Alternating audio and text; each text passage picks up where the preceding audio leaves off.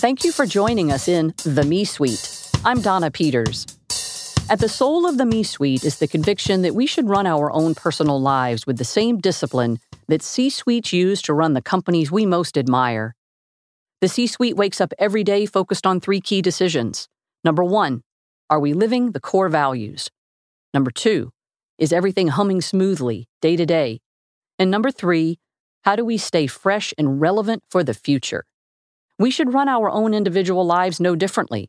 What we value, how we make others feel, how we operate, how we make and spend money, how we stay fresh and relevant, all are decisions we should be making about our own lives. You get the idea. We each need a C suite mentality to run our own lives. We each need a me suite, a source of power for the life minded. Let's get in there. In this episode of The Me Suite, we're going to talk about what is possibly the ultimate source of power for the life minded, and that is having options. Options mean we're not trapped, because options allow you to be in control, and all the behavior science shows that we desire to be in control.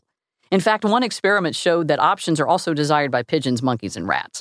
But the Me Suite focuses on humans, and humans need control by nature.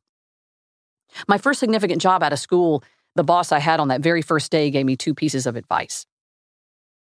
The first thing he said was always return my calls and emails within four hours of receipt, and I was just hoping that he wasn't going to be sending me something at 10 o'clock at night. But the second thing he said was you should always have your resume up to date and ready to go. And I thought, oh my goodness, he is sorry they hired me and put me in his department. Then he said, be ready to take headhunter phone calls. And I thought, man, is this place going under? I just started here. But no, what he was being was a great coach. He was advising me to do this because it was what was best for me as an individual. Because if I needed to leave, I'd be ready. My resume was up to date. But if I wasn't sure if this was the right place for me, I could be testing the waters and then feel very confident in my decision to stay. I then later had a different boss who put a list of top 10 things up at some big meeting we were having, and I have no idea what was on the list except for one thing. I remember it was number nine, and I could not get it out of my head. And it was live your life financially so that you can quit this job when you need to. Options are power. Options put you in control. Stock advisors have been telling us this for years to have a diverse portfolio to spread your risk.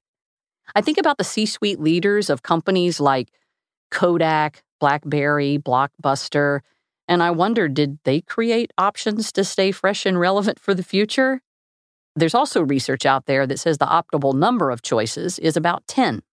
There really isn't an exact formula for how many options you need for a particular me suite decision, but the discipline and the concept is still valid.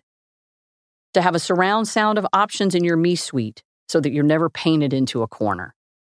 So let's explore what that means. There are four ways to build a surround sound of options for the Me Suite people, skills, health, and finances. So let's break those down. People. Different people come in and out of our lives for different reasons. Clearly, not every relationship deserves or needs the same attention. For some, it's enough to have a like relationship where I like your Facebook and your Instagram posts and I reshare LinkedIn articles. Often in this case, I may just like staying in touch, but it would be extremely awkward to ask you for a favor or for advice out of the blue because I haven't invested in a relationship in that deeper way. To nurture your network in a deeper way that helps you build options for the future, we need discipline and, most importantly, good intentions. I like to wear the hat of an accountant when thinking about nurturing relationships. It sounds a little sterile, but stick with me. Just like an accountant thinks about the income statement, debits and credits, deposits and withdrawals, we need to be thinking about nurturing relationships with more discipline to keep the relationship account in balance. I don't mean keeping score or I do this for you, so you owe that for me. And I certainly do not mean using people. Far from it. What I am recognizing is that there are times in a relationship when you are the giver, depositing to the balance, and times when you're the receiver withdrawing from the balance. And over time, that relationship needs to stay in balance, like balancing the network checkbook. This takes some effort and it takes good intentions. And most often, you're not depositing or withdrawing, you're just enjoying each other and building goodwill. Now, I know goodwill would be on the balance sheet, not the income statement, but the accountant mindset can still apply, so please do not send me CPA hate mail. I enjoyed being a student of Keith Ferrazzi. You may know him. He's the author of Never Eat Lunch Alone and other books on selling. And from that, I decided to build in an hour every Friday. It was 10 o'clock on my calendar, booked every Friday to think about my network and how I should be connecting with individuals to nurture that network. Maybe send an article to someone on a topic we've recently discussed at lunch. Maybe send a birthday bitmoji. I did this religiously for my client network for years, and it felt great. And it dawned on me I should be doing this same discipline for my life network, not only for my work network. So I thought of natural ways to make new connections and reconnections. My favorite is my Sunday New York Times routine. It's a religion for me. Seriously, reading the New York Times on paper, old school, and then taking photos of articles that I see and send them to a friend who maybe comes to mind when I read that article. I love finding these little reasons to connect in a meaningful way with good intentions, making network deposits, and building reliability and intimacy with those most important to me for the future that I want to have. In addition to Keith Ferrazzi guidance, I also recommend the trust equation, trustedadvisor.com. If you'd like to dig deeper into the core elements of building trust based relationships for life, I highly recommend that you visit that. And of course, at the foundation of people in your network, helping you build options for the future is your ability to bring into your life those who share your core values and shedding those who negatively work against them. Nurture your network with discipline and good intentions. Liking a post is not enough to nurture a network for the future you desire to have. Number two was skills.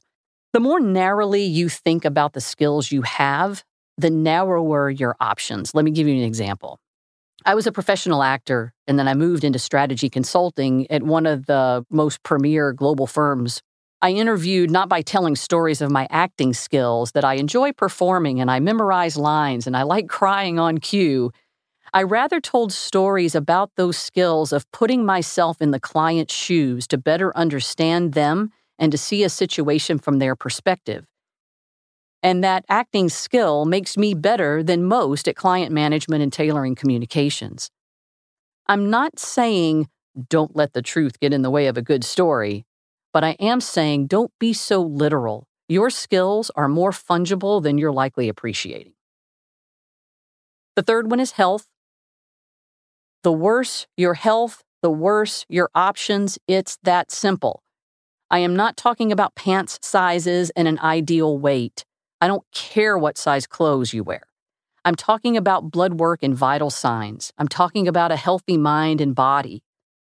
I have personally found that a trainer and nutritionist has been very valuable when I faced a prediabetes scare, but there are loads of affordable online options as well. I've also seen therapists save the lives of a few people that I love. And don't forget the people that we just talked about a moment ago that you choose to bring into your life. You bring in the ones who will walk with you in the evenings. Bring in the ones who will support you if you're trying to cut down on your drinking. Health, health, health. We will have some podcasts focus on this important dimension of the Me Suite, so please look out for those. Then the fourth one was finances. I can't secretly go through your trash to see your receipts since everything is mostly digital. But if you show me your receipts, I'll tell you who you are because we vote with our wallets. We have a Me Suite podcast on this topic alone, so please take a listen to that one. I think Suze Orman, though, says it best. What you choose to do with your money shows whether you are truly powerful or powerless. So, options are a true source of power in the Me Suite. There are four ways to build that power through options people, skills, health, and finances. If you're in the Me Suite mindset, you build options. Options are power, power for the life minded. Thank you for joining us in the Me Suite. I'm Donna Peters. Have we got you thinking about your core values and what you're needing in your own Me Suite? Subscribe to the podcast. Share your core values with us and visit me on Facebook or at themesuite.com. That's the dash me dash suite.com. Suite like executive suite. Themesuite.com. That's the dash me dash, suite.com. The Me Suite, a source of power for the life minded.